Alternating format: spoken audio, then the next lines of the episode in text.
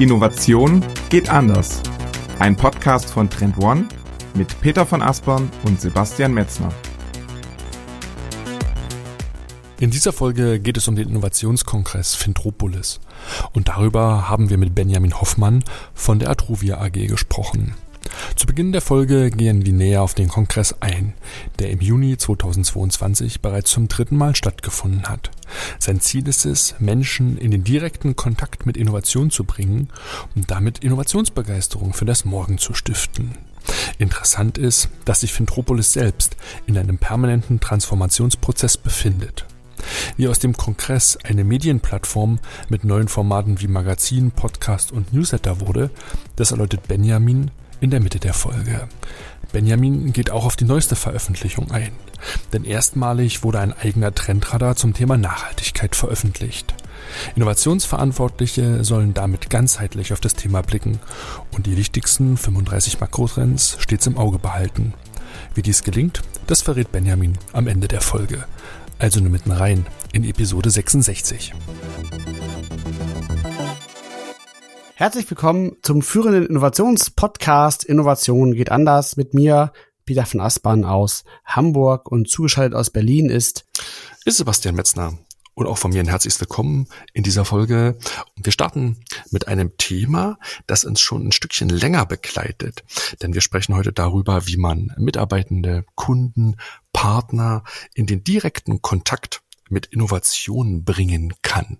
Denn dieser direkte Kontakt ist sehr, sehr wichtig, denn wir alle kennen die Wirkung, Peter, von Innovation. Absolut, denn also für uns und, und auch für Innovatoren und Early Adopter sind Innovationen ja meistens so die pure, pure Freude, pure Energie, lösen sofort Begeisterung aus. Aber für die breitere Masse sind ja Neuerungen manchmal so ein Stück weit auch etwas, was mit so einer gesunden Skepsis beäugt wird und beobachtet wird. Und die Frage ist ja, ne, also wie können wir Innovation anfassbar und erfahrbar machen? Wie kann man das Ausprobieren und Kennenlernen von Trends gestalten und eben auch die Menschen in eine Beziehung bringen mit eben neuen Themen? Denn wir wissen ja auch alle, dass, dass das ein ganz wichtiger Erfolgsfaktor ist, eben diese Neuerungen und diese Trends mit Menschen in Kontakt zu bringen. Genau, und dafür haben wir ein super Beispiel mitgebracht, nämlich den Fintropolis-Kongress. Und darüber sprechen wir heute mit unserem heutigen Gast, Benjamin Hoffmann von der Atruvia AG. Hallo Benjamin, herzlich willkommen. Schön, dass du heute bei uns im Podcast bist. Moin Sebastian, hi Peter, grüßt euch. Ja, Benjamin, bevor wir gleich in die Tiefen des Themas einsteigen, lass uns zum Beginn erst einmal über dich sprechen. Wer ist denn der Mensch Benjamin Hoffmann und welche Rollen und Aufgaben hast du bei der Atruvia? Danke, Peter. Das ist eine super äh, und interessante Einstiegsfrage. Erstmal über Sie selbst zu sprechen, sozusagen. Ja, wer bin ich denn bei Atruvia? Ähm, ich bin Benjamin Hoffmann, bin jetzt seit sieben Jahren bei Atruvia, ehemals Fiducia und GRD. Den Namen Atruvia tragen wir tatsächlich erst seit einem Jahr. Am 1. September diesen Jahres haben wir unseren einjährigen Geburtstag gefeiert. Die Fiducia und GRD äh, ist ein genossenschaftlicher Dienstleister für die Volks- und Raiffeisenbanken, aber auch für viele weitere Kunden darüber hinaus. Ähm, ich selbst bin Principal Expert Sustainability und Stakeholder Management hört sich komplexer an, als es tatsächlich ist, muss man dazu sagen. Ähm, bin bei uns im Unternehmen für die strategische Nachhaltigkeit, auch mit Blick auf unsere Kunden verantwortlich, daraus ableitend aber auch für Aspekte wie Kundenzufriedenheit. Ähm, wir messen immer in regelmäßigen Abständen unsere Kundenzufriedenheit, weil es uns einfach sehr wichtig ist, die Bedarfe unserer Leistungen und Lösungen eben auch an unseren Kunden, sprich größtenteils an unseren Banken auszurichten. Und daraus ableitend möchten wir natürlich auch in die Zukunft schauen. Und das ist ja auch ein Part, weshalb wir heute hier ins Gespräch treten. Ihr habt gerade eben schon angesprochen, Fintropolis, vor einigen Jahren entstanden. Wir haben stets weiterentwickelt, äh, unsere Zukunftsmarke super spannendes Thema und ich freue mich auf den Austausch mit euch beiden. Lass uns nochmal, du hast es schon gesagt, ne, ihr hießt früher Fiducia und GAD, auch schon aus so einer Fusion hervorgegangen. Ihr habt dann quasi vor einem Jahr umfirmiert und heißt jetzt Atruvia. Lass uns nochmal so ein Stück weit auf die Atruvia AG selbst gucken. Was ist euer Kerngeschäft? Wer sind eure Zielgruppen? Lass uns darüber gerne mal sprechen. Ja, sehr gerne, ähm, denn ich würde jetzt mal fast meine Hand für ins Feuer legen, dass ein großer Teil der Zuhörerinnen kennen, unser Unternehmen gar nicht kennt, weil wir sehr im Schatten agieren. Ähm, wir sind äh, sozusagen vom Rechenzentrum zum IT-Dienstleister hin zum Digitalisierungspartner hat sich hier natürlich ähm, eine Entwicklung in den letzten Jahren vollzogen. Ähm, ihr habt gerade eben angesprochen, ähm, lange Zeit die ehemalige GAD, die ehemalige Fiducia, ähm, war alleine unterwegs auf dem Markt, bis sich das Unternehmen 2015 zusammengeschlossen hat. Also die letzten beiden Rechenzentren und Dienstleistenden für die Volks- und Raiffeisenbanken sind zu einem verschmolzen. Im Rahmen einer Fusion diskutiert man natürlich immer wieder die Punkte, äh, fügen sich die Namen zusammen oder kreiert man etwas ganz Neues? Das ist natürlich auch ein ganz klarer kultureller Aspekt. Wir haben uns damals entschieden, ähm, auch aus der Historie bedingt heraus, die Namen zusammenschmelzen zu lassen, sprich aus Fiducia und GAD wurde Fiducia und GAD IT AG und wir waren der Digitalisierungspartner bzw. das Rechenzentrum IT-Dienstleister der Volks- und Raiffeisenbanken. Neben den Volks- und Raiffeisenbanken, ähm, heute immer noch knapp 800 an der Zahl, bedienen wir aber auch noch viele weitere Kunden, primär im Bankenbereich, also Marktbanken, Sparda-Banken, PSD-Banken, aber auch weitere Privatbanken gehören zu unserem Kundenkreis, aber auch viele Kunden darüber hinaus, in dem IT-Dienstleistungen oder ähnliches ähm, bezogen werden. Wer sind wir denn? Ähm, Tatsächlich Atruvia, jetzt, wenn wir im neuen, für den neuen Namen sprechen, ist der Digitalisierungspartner innerhalb der genossenschaftlichen Finanzgruppe. Und wir machen tatsächlich für Banken zugeschnittene IT-Lösungen. Also wirklich vom Kernbankverfahren sind wir gerade mitten in der Phase, ein neues Verfahren zu entwickeln, beziehungsweise eine, eine Omnikanal-Plattform. Wir gehen weg vom klassischen Kernbankverfahren hin Richtung einer offenen Omnikanal-Plattform, sodass eben auch Anbindungen und Kooperationen einfacher stattfinden können. Ähm, aber auch hin bis zum klassischen klassischen Rechenzentrumsbetrieb. Ähm, unser Haus betreibt äh, große Rechenzentren mit vielen Leistungen. Da binden wir natürlich auch verschiedene Bankkundenanwendungen an, sei es jetzt Cloud-Services, aber auch Beratung und Outsourcing sind ganz große Leistungen, die unser Haus anbieten kann. Mhm. Und also was ist ja eben schon so ein bisschen auch angerissen. Ähm, die ganze äh, Bankenlandschaft der Finanzbranche befindet sich ja auch in einer massiven Transformationsphase. Ne? Und du hast ja eben auch schon das Wort Digitalisierung, digitale Transformation angesprochen, was natürlich ein ganz, ganz wichtiger, ganz wichtiges Asset ist ja in dieser Transformationsphase, ne? also eine ganz wichtige Kernkompetenz auch für das Finanzwesen der Zukunft. Und das hat aber auch ja was mit euch gemacht, weil ihr selber auch gerade in so einem Transformationsprozess mittendrin steckt. Du hast ja eben auch schon so ein bisschen angeschnitten, dass ihr jetzt eben auch eine Omnikanal-Plattform seid, also euch auch so ein Stück weit mehr, mehr öffnet, was ja schon eigentlich ein massiver Wandel auch in eurem Geschäftsmodell so darstellt. Ähm, wie, nimmt, wie nimmst du das so wahr? Wie, wie habt ihr euch selber transformiert und was sind so die Punkte, die da vielleicht am relevantesten sind? Ja, total. Also die Buzzwords äh, Transformation, Change, die sind ja tatsächlich heutzutage in aller Munde. Ähm, ich glaube, wer, wer diese Worte nicht mehr auf der Agenda hat, ist natürlich dann dementsprechend auch nicht mit dem Unternehmen zukunftsgerichtet unterwegs. Unsere Reise begann tatsächlich schon vor vielen Jahren, äh, vier an der Zahl. Im Jahre 2018 hat sich das Unternehmen auch gerade mit ähm, starkem Fokus aus unserem Management dafür entschieden, die agile Transformation zu beginnen. Was bedeutet das? Äh, wir haben tatsächlich, äh, wenn man es jetzt mal vier Jahre danach betrachtet, das Unternehmen ein wenig von links auf rechts gekrempelt. Also wir sind weg von der klassischen Führungshierarchie. Also wir sprechen nicht mehr von Führung, sondern von Leads. Wir haben unsere Bereiche nach Service- und Geschäftsfeldern ausgerichtet. Gerade die Geschäftsfelder sind sehr stark in Richtung unserer Kunden orientiert. Die Servicefelder auch dem Namen entsprechend zuarbeitend für die Geschäftsfelder, aber natürlich auch für Leistungen darüber hinaus. Das ist natürlich auch nochmal ein ganz großer Hebel, wie wir das verändert haben. Wie passiert so etwas denn überhaupt? Ähm, häufig ist es ja auch mit vielen Unternehmensberatungen. Man kauft sich irgendwelche Konzepte ein oder ähnliches und klebt am Ende sein Logo drauf. Genau diesen Weg sind wir tatsächlich nicht gegangen.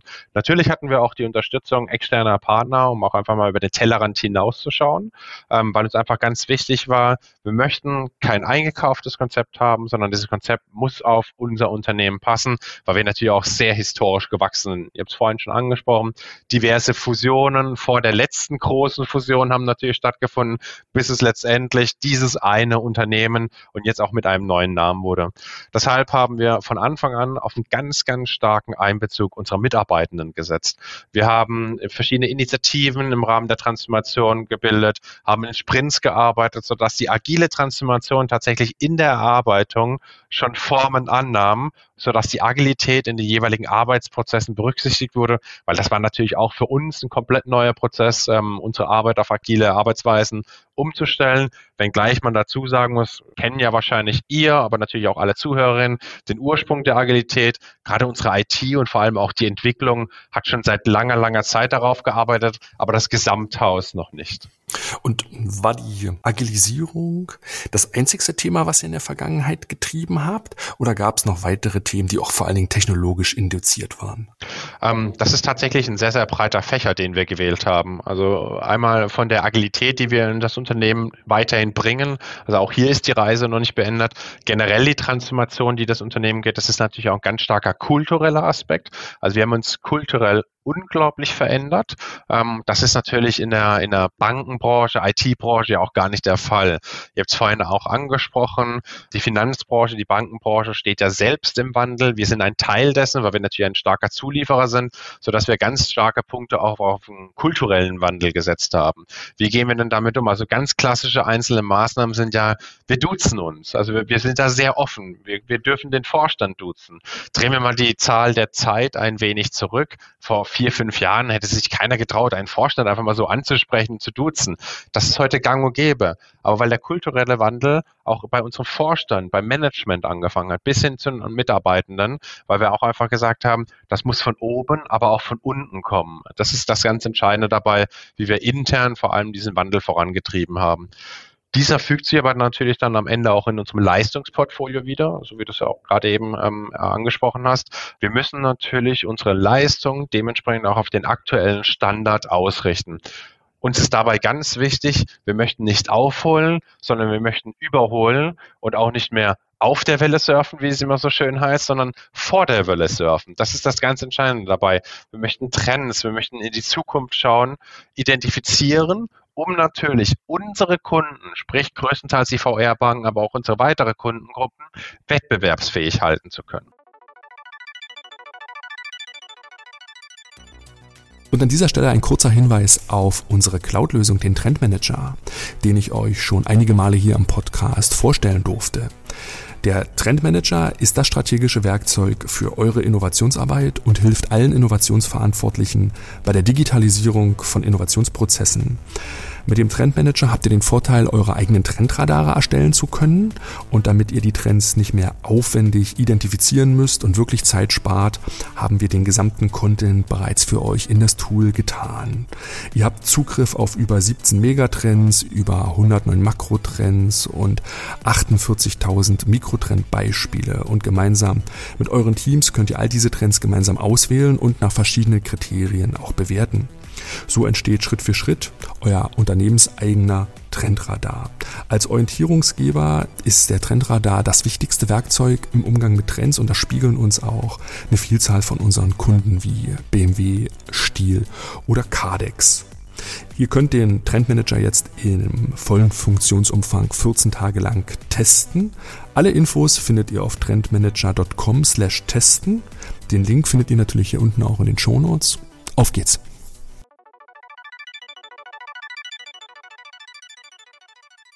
Und das, das macht auch, finde ich, dieses, dieses Format des Fintropolis Innovationskongresses so spannend, ähm, um da jetzt mal so ein bisschen drauf zu sprechen zu kommen, weil im Grunde das so ein Stück weit fast wie in so einem Brennglas diese Aspekte so schön zusammenführt, ne? weil ja eben auf der einen Seite hast du ja auch gerade ausgeführt, die Finanzbranche habt, ne, die sich in einem massiven Transformationsprozess befindet. Ihr selber seid Teil davon und seid eben auch selbst in einem Transformationsprozess und bringt so ein Stück weit auch, finde ich, so Elemente aus der, aus dieser neuen Kultur, auch des Dutzens, ja auch in diesen, in diesen Kongress mit ein.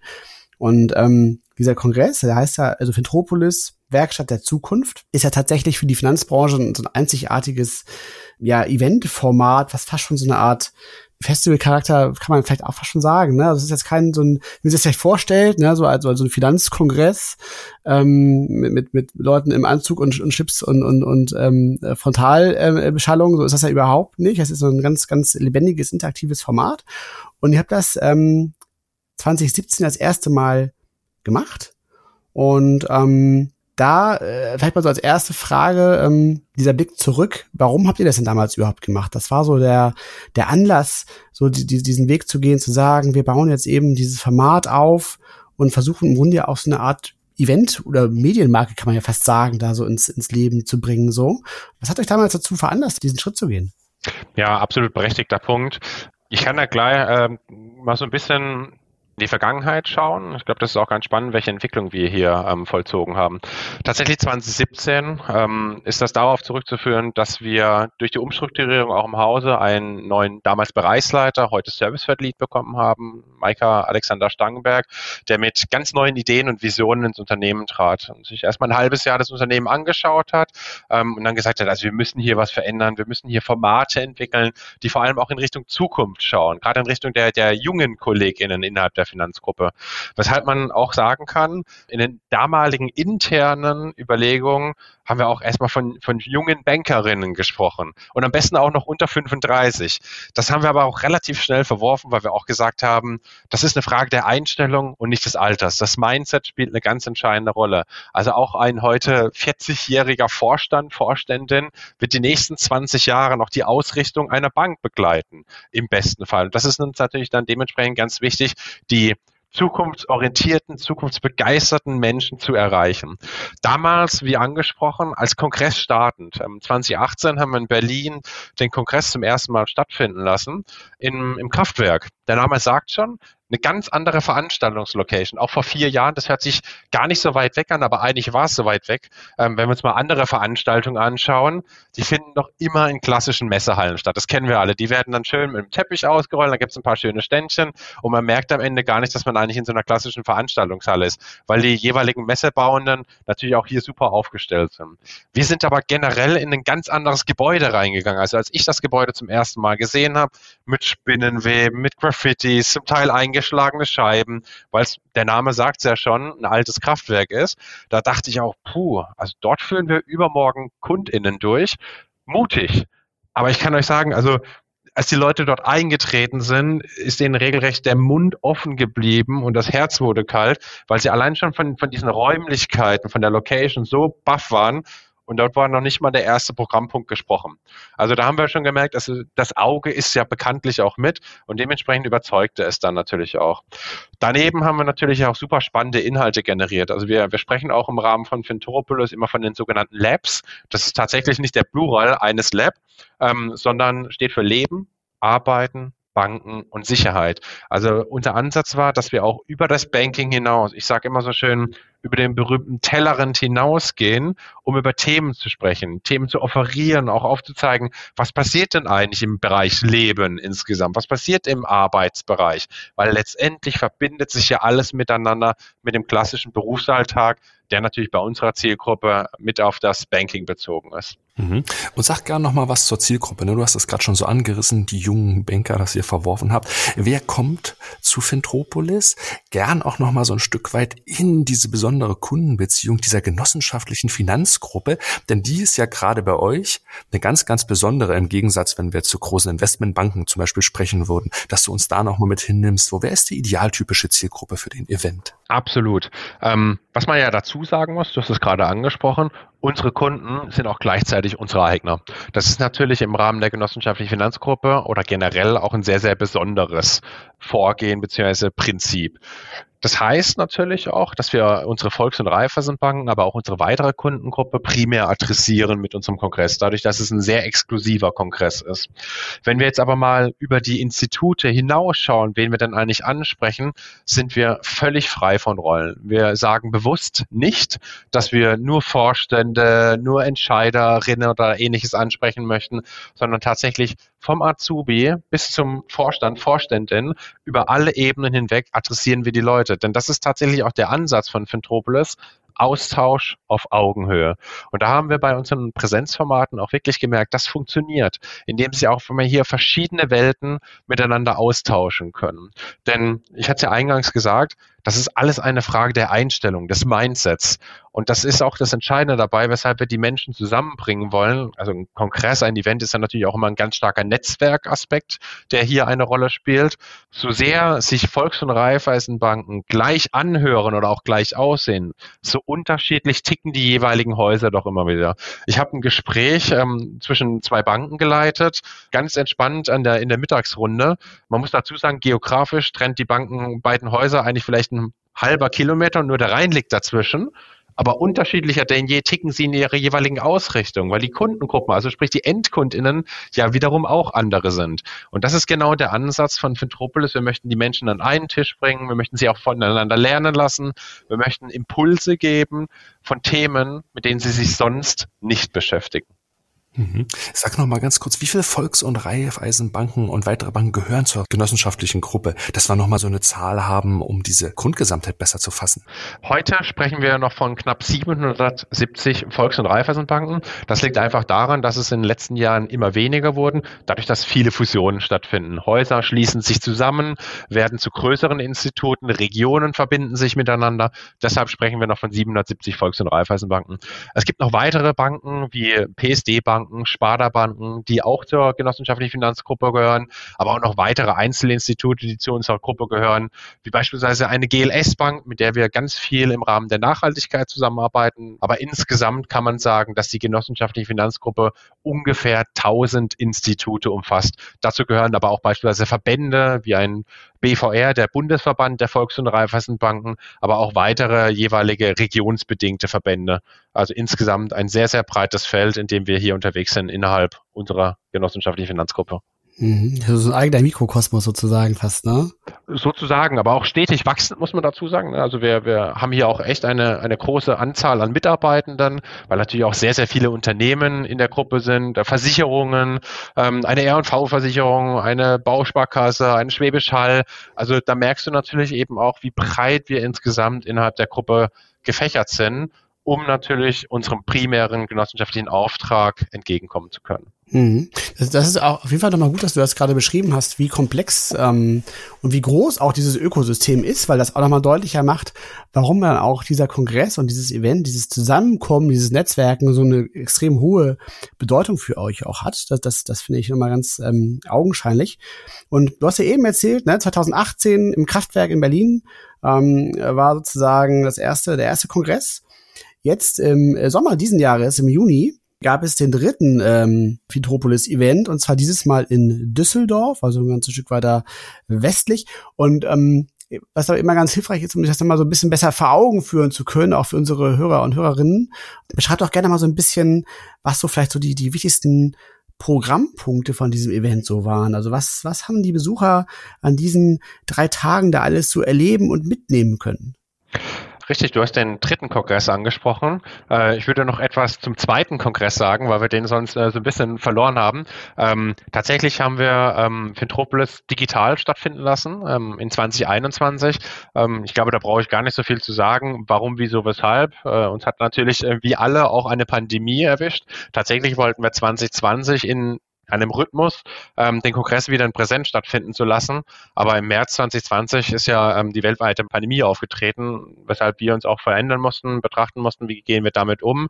Wir wollten das Thema aber nicht komplett fallen lassen. Nach einer einmaligen Durchführung 2018 haben wir auch gesagt, wir müssen es auf jeden Fall digital durchführen, weshalb wir auch im letzten Jahr in unseren Planungen aus einem Präsenz-Hybriden in ein digitales Format geplant haben, um eben auch unsere Zielgruppe mit den Themen am Laufenden zu halten und sie natürlich auch weiterhin zu informieren. Nachdem wir Anfang diesen Jahres gemerkt haben, okay, durch verschiedene äh, Maßnahmen, die natürlich getroffen wurden, haben wir die Möglichkeit, wieder ein Präsenzformat durchzuführen. Das ist gerade eben auch angesprochen. In Düsseldorf tatsächlich diesmal. Denn auch ein Aspekt von Fintropolis ist, veränderungsbereit zu sein. Ähm, das ist wirklich auch eine, eine beste Eigenschaft, ähm, wie wir sozusagen die Marke beschreiben können. Wir möchten nicht jedes Jahr die gleichen Inhalte spielen, vielleicht etwas weiterentwickeln. Was hat sich da ein bisschen getan? Wir bleiben dann oder setzen uns an einer Location fest, sondern wir möchten uns immer stetig verändern.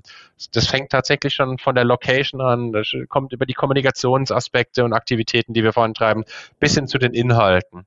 Was neben den Inhalten aber natürlich auch noch super spannend ist, wie wir die Inhalte überhaupt transportieren. Denn hier bedienen wir uns verschiedenen Formaten, ähm, auch in äh, gemeinsamer Zusammenarbeit mit, mit eurem Team ähm, weil wir einfach sagen, wir machen keinen Kongress, dass die Leute dorthin kommen, um sich zwei Tage zurückzulehnen und einfach nur zuzuhören, sondern es soll, ihr habt ja auch beschrieben, Arbeiten sein, gemeinsames Arbeiten. Wir haben verschiedene Workshop-Formate über die klassischen Methoden hinaus. Wir haben Diskussionen, Panels, in die die, die, die Teilnehmenden sich direkt integrieren können, ihre Fragen dort einwerfen können.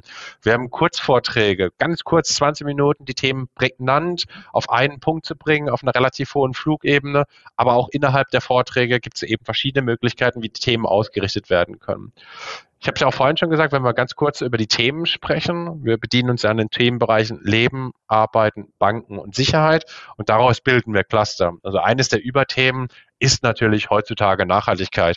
Ich persönlich würde da gar nicht von einem Thema oder von einem Trend sprechen, denn Nachhaltigkeit ist einfach da. Das merken wir natürlich eben auch in Richtung Klima, Umwelt, aber natürlich auch aktuellen Standards. Das war natürlich ein ganz, ganz großes Thema. Aber wie entwickelt sich auch das Banking weiter? Wie sieht das Banking der Zukunft aus? Hier können wir natürlich aus unserem Hause ganz viel erzählen, aber natürlich auch über den Tellerrand hinausblicken. Wie machen es Banken selbst? Wir haben Banken selbst sprechen lassen. Wie richten diese sich strategisch aus? Welche Herausforderungen haben sie? Denn das deckt sich ja auch sehr oft. Diversität ist natürlich auch ein ganz, ganz großes Thema. Ihr könnt es euch vorstellen, in der IT- und Finanzbranche, diverse Faktoren spielten bis dato keine große Rolle. Aber wie wir merken, dass auch durch die Transformation der Banken- und Finanzbranche hier ein Wandel stattfindet, welche Menschen, Personen heutzutage eingestellt werden. Ich würde noch gerne so, so ein persönliches äh, Erlebnis einmal erzählen. Wir haben den Kongress nämlich erweitert, dass wir gesagt haben, einen Tag vor dem Kongress laden wir diejenigen schon ein, die schon in der Stadt sind, bevor sie alleine auf dem Hotelzimmer sitzen sitzen oder alleine durch die Stadt tigern und sich was zu essen suchen müssen. Komm, lasst uns doch zusammenkommen, lockerer Einklang, ganz entspannt, ohne inhaltliche Aspekte, ähm, an so einer Beach-Location am Rhein. Bin da ein bisschen verspätet dazu gekommen, weil wir noch einiges zu tun hatten in der Halle. Und ich dachte tatsächlich erst, ich bin auf der falschen Veranstaltung, weil ich ein unglaublich junges und diverses Publikum wahrgenommen habe. Also sehr, sehr viel weibliche Beteiligung, sehr jung zum Teil. Und da dachte ich, also irgendwie passt das nicht so aus meiner Erinnerung aus 2018 zusammen. Aber da merken wir natürlich auch, welcher Wandel generell stattfindet. Man, man liest ja auch diverse Studien, ne? der, der Beruf eines Bankers, einer Bankerin ist jetzt auch nicht der beliebteste, aber er unternimmt einen gewissen Wandel in der Beliebtheit und es ist natürlich auch ein unglaublich wichtiger Beruf. Mhm. Und dann habt ihr quasi an den darauf folgenden zwei Tagen den Kongress stattfinden lassen. Nimm uns gern noch mal so ein bisschen mit in dieses Eventprogramm. Ihr habt klassische Speaker mit äh, Speeches. Wer waren da so die Personen, die so vielleicht am prägnantesten waren? Aber ihr mixt das halt auch mit Workshops, mit so Labs-Formaten. Was erleben tatsächlich die Besucher dann in diesen zwei Tagen? Weil das ist ja schon relativ größerer Zeitumfang, den man dann bei euch vor Ort ist, in dem man auch Zeit hat, Dinge, glaube ich, auch live auszuprobieren. Ja, ähm, ganz wichtiger Punkt und richtiger Punkt, ähm, den du ansprichst. Es sind tatsächlich ähm, zwei volle Tage. Ich bin ja unter anderem mit weiteren KollegInnen dafür verantwortlich, die Inhalte zu generieren. Und schweren Herzens mussten wir auch einige Inhalte streichen, um genügend Zeit für Austausch und Netzwerken oder auch Dinge zu erleben zu haben. Da schlagen immer so zwei Herzen in meiner Brust natürlich gerne viele Inhalte breit gestreut darzustellen, aber natürlich trotzdem die ganze Show nicht zu überlasten. Wenn wir von einer Show sprechen, haben wir natürlich verschiedene Aspekte, die wir dort anbieten. Ähm, auf der einen Seite haben wir ein großes Hauptbühnenprogramm, ähm, auf das sich dann der jeweilige Fokus richtet. Da hatten wir viele Highlights, ähm, angefangen von der Moderation. Unter anderem Dunja Hayali ähm, hat durch den Kongress leiten können an der Seite von Jens Flüger, der auch eine Konstante aus unserem Hause ist, weil er 2018 den Kongress schon moderieren konnte. Wir hatten Philipp Westermeier und Frenzy Kühne gemeinsam mit Friedhof Detzner in einem Panel. Drei sehr, sehr ähnliche Charaktere aus unterschiedlichen Feldern, die sich natürlich gerade mit der, mit der Zukunft der Finanzbranche austauschen konnten. Da ging es natürlich auf der einen Seite, wie entwickelt sich die Digitalisierung weiter? Also da kann ja Philipp unglaublich viel erzählen, gerade aus dem OMR-Kosmos. Friedhof hat natürlich die kompletten Aspekte der Nachhaltigkeit eingebracht. Was betrifft uns in den nächsten Jahren? Was kommt auf uns zu? Und Frenzy bringt natürlich auch die Aspekte der Gründung mit. Also warum ist es auch einfach ganz wichtig, einfach mal mutig zu sein, neue Wege zu gehen, aber natürlich auch in den letzten ähm, Jahren auch ganz starke Haltung angenommen hat zu Frauen in Branchen, Frauen auch in der Finanzbranche. Und diese drei Themenfelder in ein Panel zusammenzubringen, war natürlich ein super spannender Punkt. Ähm, wir hatten viele weitere Themen, die wir auch da am Start hatten. Eines meiner persönlichen Highlights war auch, wir hatten ein Young Generation versus Boomer Generation Panel. Was bedeutet das denn? Wir haben uns einfach mal mit dem Thema der Zielgruppen auseinandergesetzt. Wir hatten dort einen Kollegen dabei, Urs Meier, 19 Jahre alt, berät in seinem jungen Alter schon, schon große DAX-Konzerne, wie sie sich denn eben gegenüber der neuen Zielgruppen aufstellen. Das heißt, steht ja immer die These im Raum, junge Zielgruppen wollen nur noch über digitale Medien erreicht werden, etc. pp. Ist das denn wirklich so? Das wissen wir ja alle gar nicht. Auf der anderen Seite hatten wir jemanden, der die Boomer-Generation vertrat. Nicht nur, weil er selbst sich in dieser ähm, einfand alterstechnisch, sondern weil er die Generation versteht, weil er mit seinem Geschäftsmodell die Generation betreut umrandet wurde das Panel mit einem Kollegen, ähm, der das Institut für Generationsforschung leitet. Also da merkt man natürlich eben auch, dass der komplette Aspekt nochmal betrachtet wird. Und ähm, Margarete Honisch beispielsweise, ihr Geschäftsmodell lautet Finanzen von Frauen für Frauen. Und so haben wir dann auch verschiedene Aspekte der Diversität, sei es jetzt über ähm, die Altersfaktoren, aber auch männlich-weiblich, aber auch ein bisschen zu diversen Faktoren in dieses Panel ähm, integrieren können, um gemeinsam darüber zu diskutieren. Und da merkt man natürlich eben auch, Thema mit ganz interessanten Menschen, die dazu sprechen können. Und ähm, wie viele, wie viele Besucher haben eigentlich dann dieses Programm verfolgt dann über, über die Tage in Düsseldorf? Wie viele hattet ihr so da?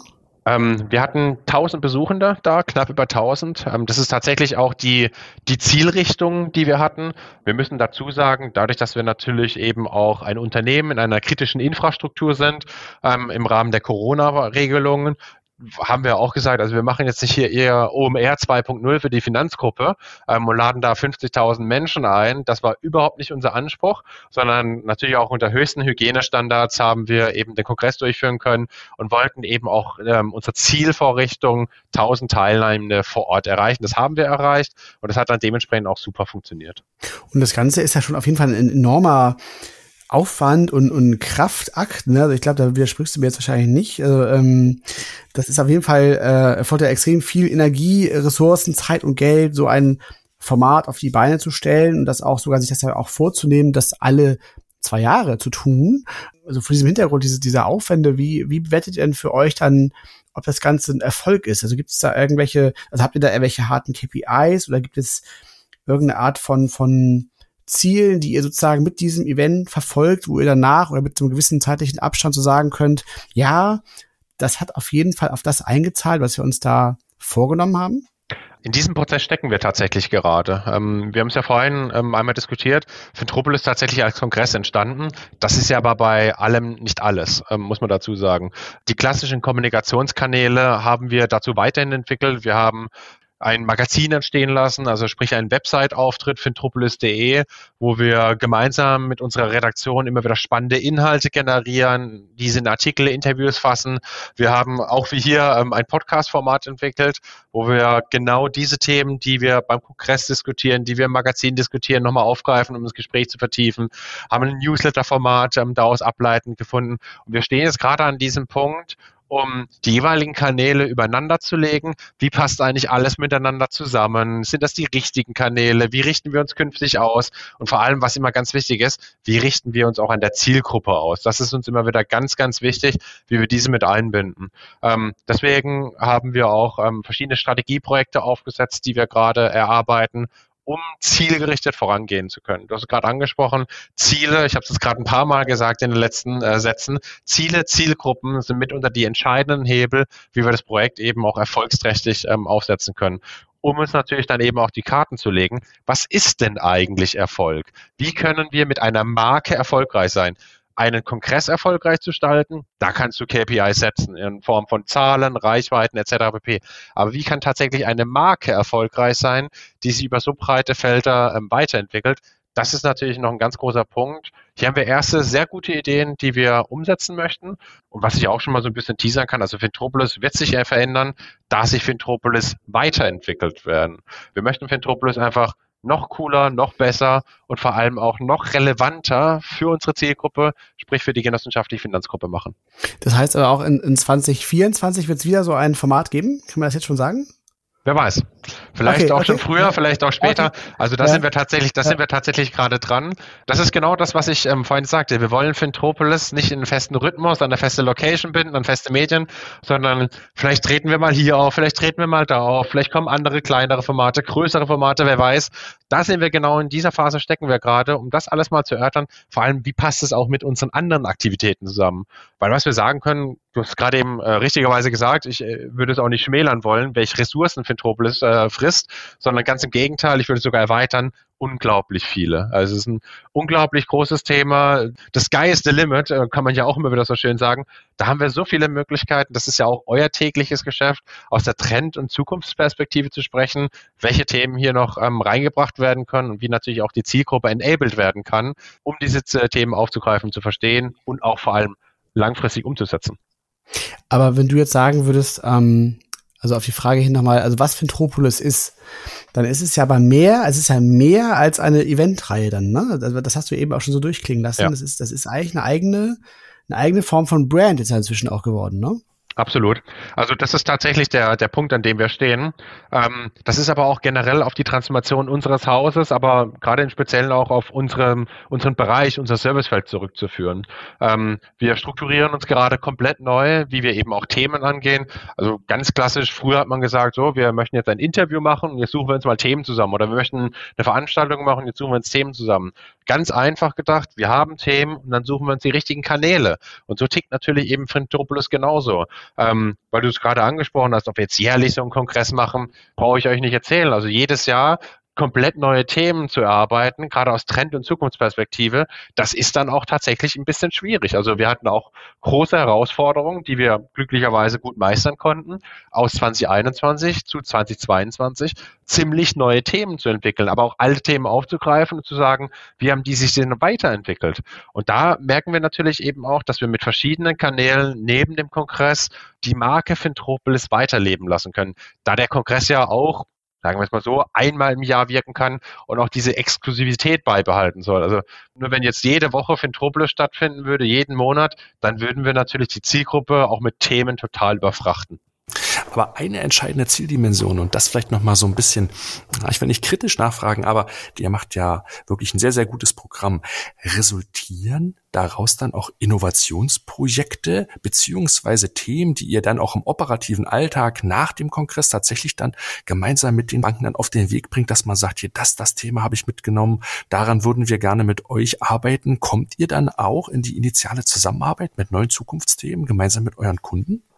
Jein, sage ich jetzt mal. Du, du, beschreibst genau den Zielhorizont, den wir verfolgen möchten. Ähm, dadurch, dass wir jetzt Fintropolis zum dritten Mal, zum zweiten Mal in Präsenz durchführen konnten, haben wir natürlich noch nicht diese Kontinuität um eben genau diesen Zielen nachzukommen, zu sagen, wir arbeiten ganz aktiv an diesen Formaten. Was wir bei Fintropolis auf jeden Fall ganz stark spielen, die Banking-Themen, die aus unserem Hause betrachtet werden. Sprich, viele KollegInnen aus unseren Fachbereichen sind dort unterwegs und, und präsentieren ihre Themen auf der einen Seite gerade so in Richtung eines, eines Impulses beispielsweise, aber auch in Form von verschiedenen Workshops. Und genau diese Ergebnisse, die die KollegInnen dort erarbeiten oder gemeinsam mit der Zielgruppe, sprich mit unseren Kunden erarbeiten, helfen natürlich in der jeweiligen Ausrichtung in den diversen Projekten. Und das ist auch genau unser Aspekt, wie wir natürlich unsere Arbeit auslegen. Also das klassische Stichwort der Co-Creation. Wir arbeiten verstärkt mit unseren Kunden zusammen.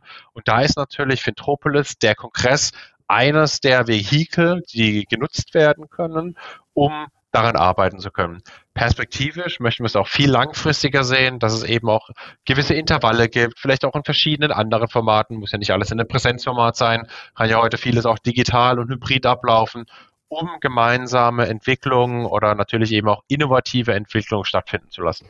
Was ist euer größter Wunsch? Wie hättet ihr das gerne, wenn ihr so ein Zukunftsbild von drei Jahren euch da so mal ausmalt? Ist es da tatsächlich so, dass man dann gemeinsam, was ich nicht, an, an technologischen Themen weiterarbeitet, Kulturwandel betreibt? Was ist euer Wunsch dahingehend, gemeinsam mit euren Kunden? Ja, also das sind, das sind schon mal zwei Punkte, die hätte ich jetzt tatsächlich auch gesagt. Ähm, Dinge gemeinsam angehen. Ich glaube, das ist nochmal so übergeordnet eines der größten Wünsche, die wir betreiben würden. Wir möchten mit Fintropolis den Kanal, die Plattform schaffen, auf dem man sich austauschen kann, auf dem man gemeinsam unterwegs sein kann. Ähm, ich hatte es ja eingangs gesagt, das ist ja auch alles primär eine Frage des Mindsets. Wie gehen wir Projekte an? Wie steuern wir diese? Nicht mehr jeder in seinem eigenen Silo. Das ist ja auch ein ganz, ganz großes Thema, das bei uns im Hause angegangen wurde. Die klassischen Silos aufzubrechen und miteinander zu arbeiten, hierarchieübergreifend, bereichsübergreifend und genau das eben auch mit unseren Kunden. Wir haben spannende Themen, wir haben ein, ein sehr, sehr heterogenes Feld, das sich aber natürlich dann genau an diesen Themen auch bedienen muss. Und wenn wir es schaffen, mit Fintropolis die Türen damit zu öffnen, in Richtung der Zukunft zu blicken, um natürlich auch unsere Zielgruppe ähm, wettbewerbsfähig halten zu können, das wäre natürlich schon ein, ein sehr, sehr gutes Ziel, um dieses anzugehen, aber natürlich eben auch zu verfolgen. Und an dieser Stelle ein kurzer Hinweis auf unseren Newsletter, den mein Kollege Jan-Sebastian Möller für euch zusammenstellt. Am wertvollsten ist der Newsletter für alle Innovationsverantwortlichen, die nach neuen Impulsen zur wirksamen Innovation suchen. Wir stellen euch dort monatlich exklusive Fokusthemen vor und präsentieren euch dazu die besten Mikrotrends. Ihr erhaltet nützliche Praxisbeispiele und Hintergrundstories und verpasst in Zukunft keiner dieser Podcast-Episoden mehr. Auf trendone.com slash newsletter könnt ihr die Newsletter jetzt kostenlos abonnieren. Den Link findet ihr auch unten in den Shownotes. Und nun geht's weiter mit dem Podcast.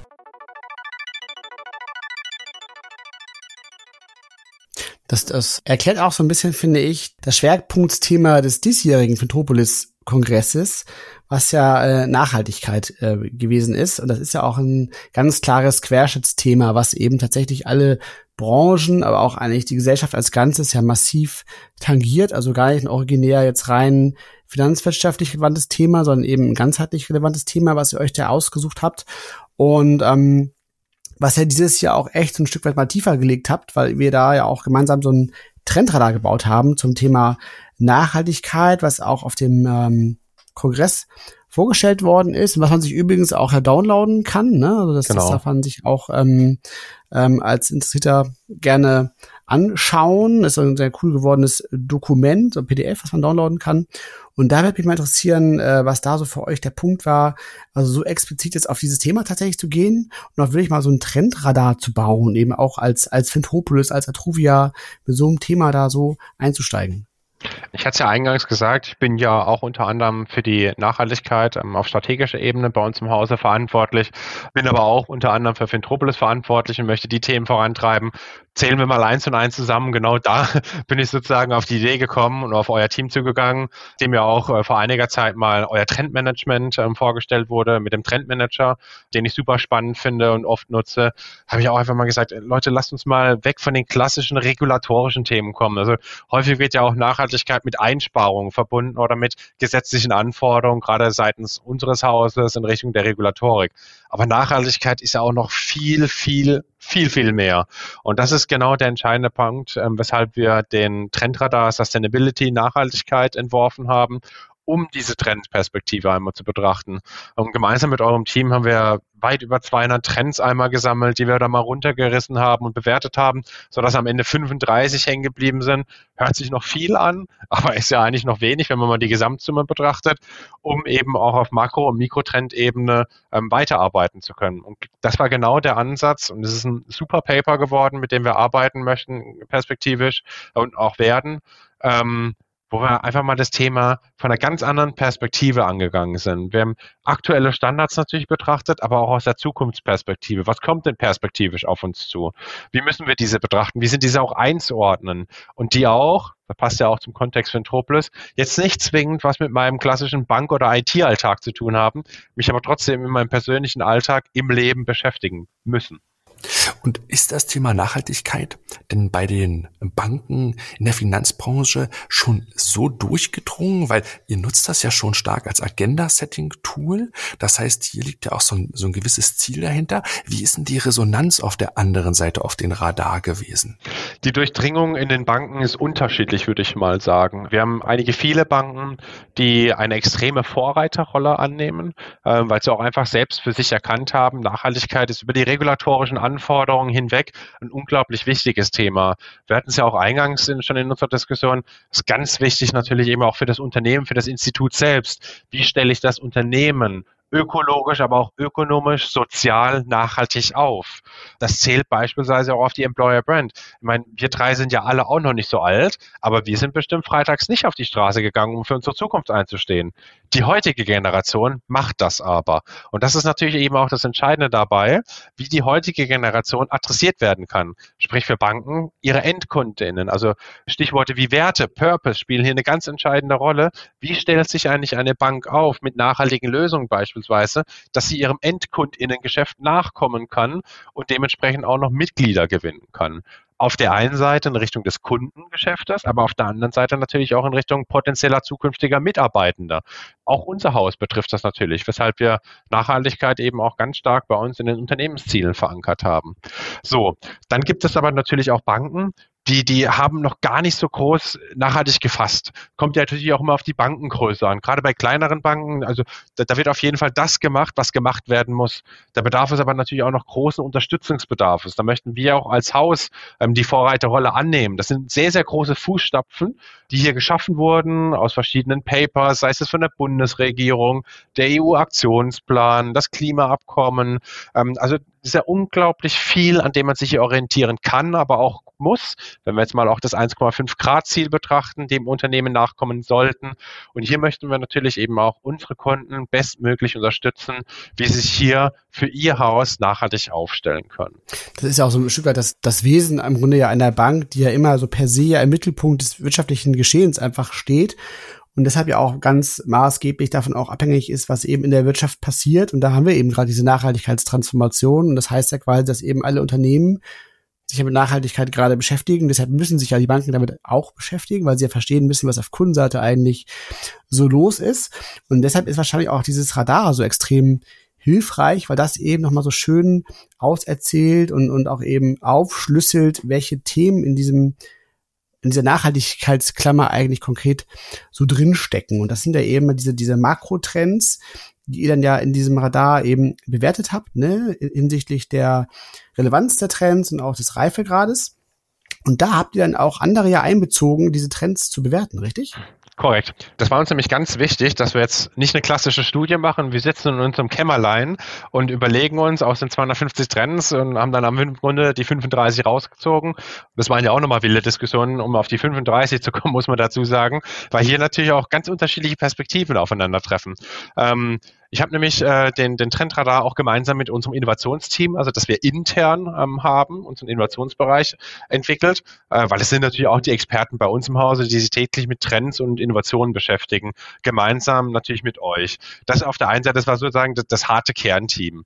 Was uns aber allen wichtig war, wir wollten die Zielgruppen mit einbinden, sprich unsere Banken. Hier haben wir auch sortiert nach, nach Vorreiterbanken, also Banken, die schon unglaublich weit mit nachhaltigen Aspekten sind. Oder auch Banken, deren DNA Nachhaltigkeit ist. Also eine GLS-Bank seit über 25 Jahren beschäftigt sie sich mit Nachhaltigkeit. Das ist die Ausrichtung, die DNA der Bank. Aber auch wir äh, für die Atruvia, für Atruvia haben ähm, die Umweltbank für uns gewinnen können. Der Name sagt schon, auch die Nachhaltigkeit in der DNA. Und das waren natürlich auch extreme Treiber, wie wir eben auch diesen ähm, Radar entwickeln konnten haben aber auch Banken eingebunden, ganz breit gefächert, die wir gemeinsam mit über äh, unserem Vertrieb akquiriert haben, die noch gar nicht die großen Verbindungen in Richtung Nachhaltigkeit haben und so die, die ersten, zweiten, dritten Kontaktpunkte ähm, hatten mit dem Radar beispielsweise. Was uns aber auch wichtig ist, Einbindung seitens Kunden, Instituten ist ja das eine, aber dadurch, dass unser Haus ja ähm, für Produktentwicklung und Leistung und Lösung verantwortlich ist, ähm, als Digitalisierungspartner der Banken, war uns natürlich auch ganz wichtig, unsere internen KollegInnen mit einzubinden. Und so hatten wir dann dementsprechend diese vier Hauptzielgruppen gebildet, um den Radar auch bewerten lassen zu können. Und so sind wir natürlich dann dementsprechend auch auf die Bewertung der Makrotrends gekommen.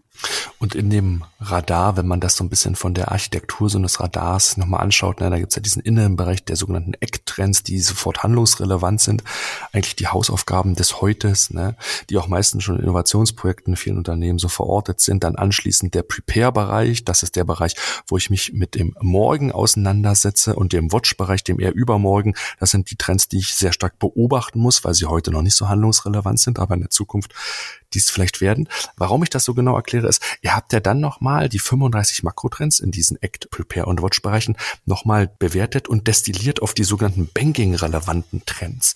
Gibt es da so ein, zwei Trends, wo du sagst, so das sind für dich persönlich die am wichtigsten, am relevantesten, am wegweisendsten für die Zukunft? Ja, das ist eine sehr, sehr gute Frage. Diese habe ich mir im Rahmen der Erarbeitung auch ähm, sehr häufig äh, gestellt.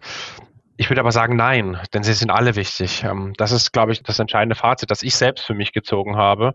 Wir haben uns am Anfang auch immer so ein bisschen versteift darauf, dass wir Trends ähm, suchen und identifizieren, die wirklich voll auf das Banking zutreffen.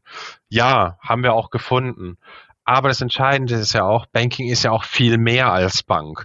Ähm, das ist auch immer wieder mein Claim. Ich spreche inzwischen auch nicht mehr von, von Bankerinnen, sondern es sind Mitarbeitende einer Bank. Das muss man auch einfach dazu sagen. Also ein klassischer HRler in der Bank ist jetzt nicht zwingend ein Banker von der Ausbildung her oder ein ITler. Genauso wie ich für ein IT-Unternehmen arbeite, aber mir jetzt auch nicht auf den äh, Verein schreiben würde, ich bin ITler.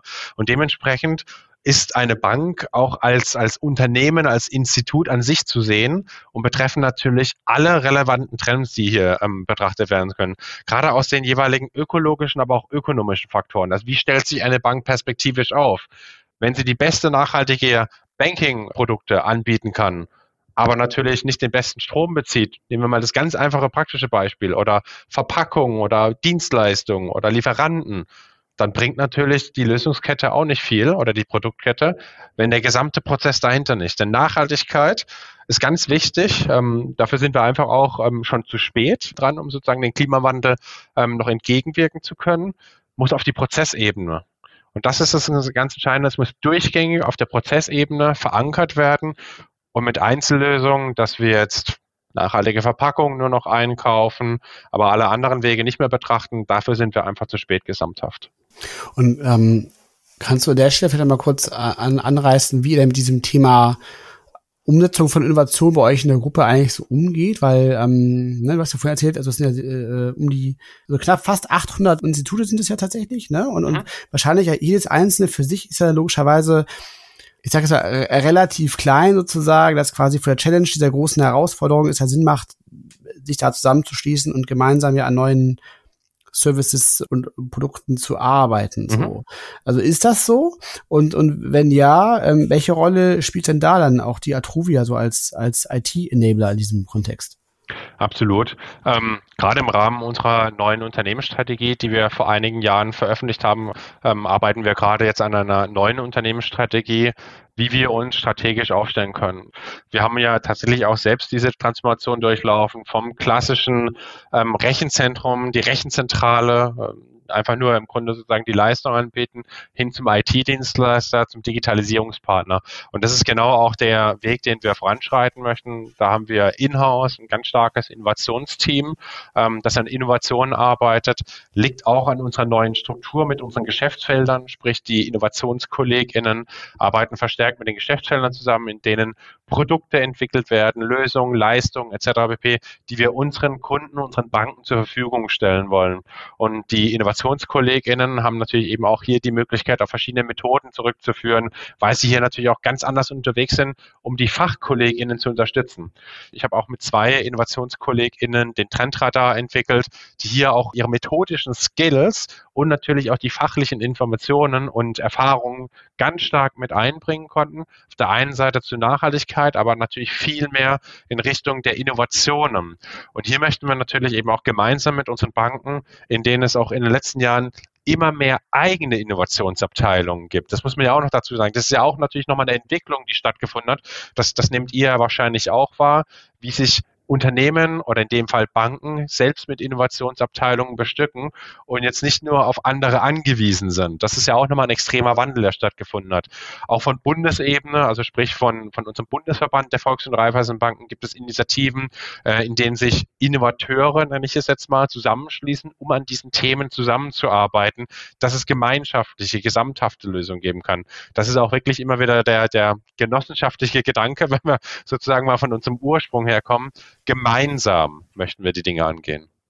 Und dass dieser Wandel, ne, von dem du gerade sprachst, der ist ja nicht selbstverständlich. Ich kann mich Peter noch sehr gut an die Folge erinnern mit dem äh, Jörg Blechschmidt von der DB Sistel ja gesehen, die eine ähnliche Historie haben, ne, aus dem DB-Konzern auch als ganz starker Technologiedienstleister sich in die Vorreiterrolle gegeben haben über diese Themensetzung, diese Zukunftsthemen auf den Weg zu bringen, zu thematisieren, zu analysieren.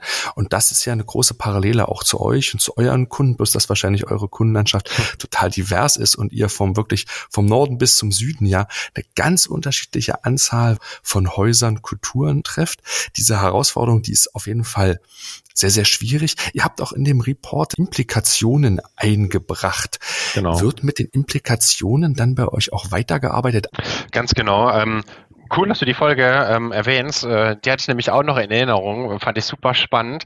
Ähm, und das ist tatsächlich die Herausforderung, an der wir arbeiten. Du hast es gerade eben angesprochen, wir haben Kunden über das gesamte Bundesgebiet.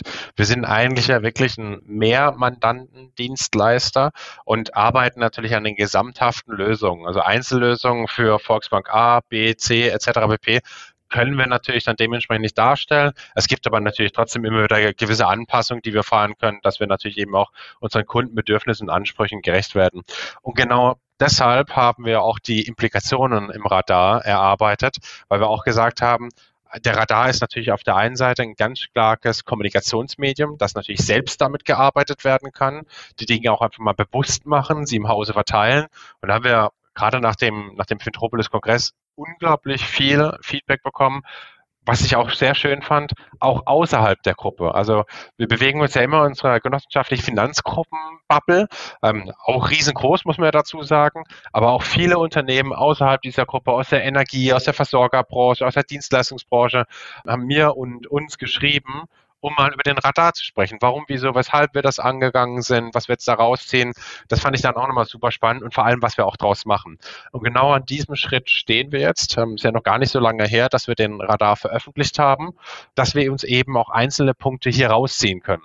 Wenn die Zuhörerinnen einmal in den Radar blicken, seht ihr natürlich, dass viele Punkte auch gar nicht in unserer Verantwortung bzw. in unserer Macht liegen, muss man dazu sagen. Sondern hier geht es auch einfach äh, um Punkte, die beispielsweise im Lieferantenwesen gehen wir mal, ich habe immer das schöne Beispiel, da werde ich immer ein bisschen belächelt, aber ich finde es immer sehr zutreffend, zwischen nachhaltigen Verpackungen und Recycling 2.0.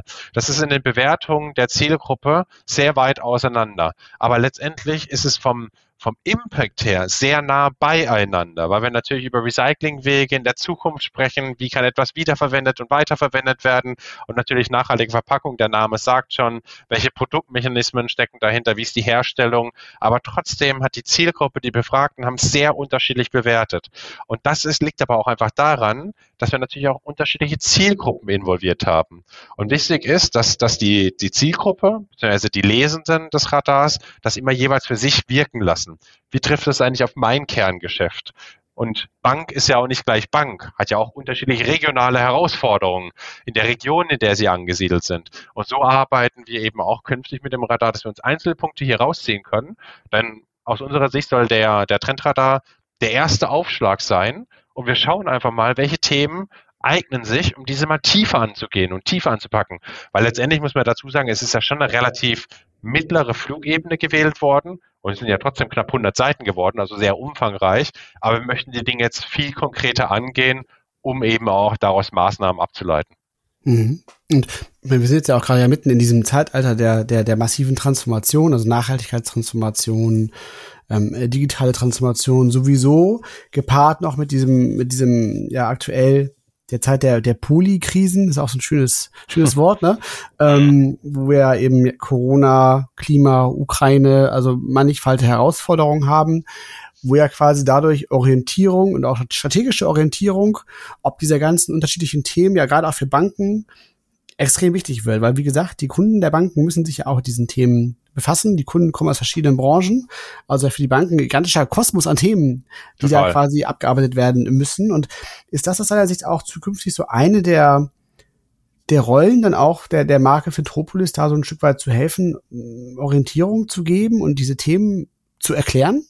Das ist genau die Vorreiterrolle, die wir mit Fintropolis annehmen möchten, beziehungsweise mit Fintropolis die Plattform schaffen. Ähm, dadurch, dass wir von der Marke Fintropolis sprechen, da kein originäres Produkt dahinter hängt, ist es ja eher dieser, dieser Plattformgedanke. Ähm, mhm. Sprich heute ganz starkes Kommunikations- und Eventformat. Dieses gilt es eben auch weiterzuentwickeln, über Themen hinaus, über Themen zu informieren, aber natürlich eben auch darzustellen, was ist denn wichtig, was muss betrachtet werden. Und dann kommen wir auch zu dem Diskussionspunkt, den wir vorhin hatten, gemeinsam mit den Menschen, gemeinsam mit der Zielgruppe Dinge zu erarbeiten, um eben wirklich auch Ergebnisse daraus fließen zu lassen. Und perspektivisch können hier natürlich Projekte, es können klassische Lösungen entstehen, weil wir natürlich in diesem Zuge ähm, gemeinsam an den Dingen gearbeitet haben, anhand dieser Themenreise. Absolut spannend. Ich frage mich gerade noch so ein bisschen, ich weiß aber nicht, ob du es verraten kannst, ne, weil es hm. mich schon interessiert, weil die Entwicklung, die ihr in den letzten Jahren genommen habt, die ist ja spektakulär. Über den Kongress, über die verschiedenen weiteren Lagerfeuer, ne, das Magazin, den Podcast, du hast davon gesprochen, wie ihr das erweitert habt. Habt ihr tatsächlich so eine Plattform geschaffen, die auch eine gewisse Relevanz und Reichweitengröße hat? Ich frage mich ehrlich gesagt, was kommt jetzt da als nächstes von euch, weil ihr auch mit dem Radar ja wieder ein Kommunikationsinstrument ausgepackt habt, das vielleicht gar keiner so richtig erwartet hat und es ebenfalls ein Erfolg war. Deswegen frage ich mich gerade und bin ich wirklich sehr gespannt, was da nächstes Jahr kommt, aber du willst es wahrscheinlich nicht verraten, ne? Ja, also ich, ich darf und kann da natürlich noch nicht so viel verraten, muss ich zugeben, weil wir natürlich jetzt gerade in diesem Umschwung stecken. Ähm, äh, wir haben jetzt in den letzten vier, fünf Jahren Fintropolis dorthin gebracht, wo wir gerade stehen, haben uns selbst auch die Karten gelegt und gesagt, ey, wir möchten das weiterentwickeln. Wir haben hier noch viele Möglichkeiten. Das kommt ja schon super an. Ähm, wir haben eine unglaublich große Resonanz seitens unserer Zielgruppen, aber eben auch darüber hinaus. Ähm, und jetzt gehen wir genau an die Punkte, Fintropolis auch näher zu Atruvia zu rücken. Das ist ja die, der Punkt, den wir eingangs hatten. Atruvia als eigenständige Marke des Unternehmens, Fintropolis als, ich nenne es jetzt mal Submarke, auch Fintropolis wieder näher zur Mutter rücken zu lassen. Wie können wir Fintropolis auch mit Banking-Themen und IT-Themen nochmal stärker verbinden, wie wir es jetzt bisher schon gemacht haben? Wie können wir hier nochmal in die Zukunft schauen?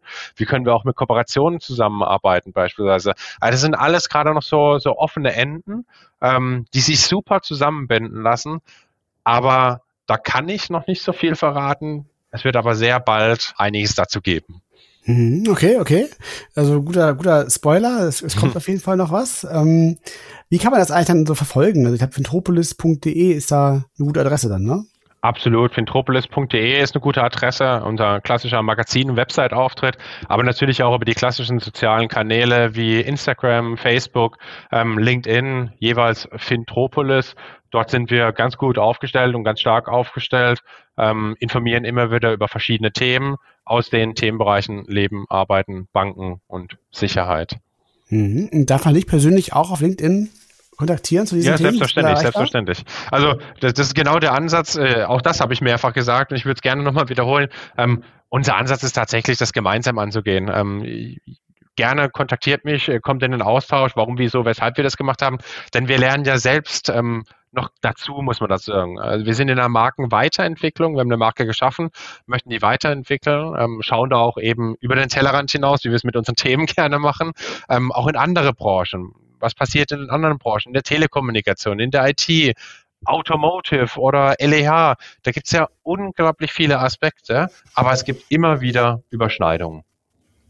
Sehr gut.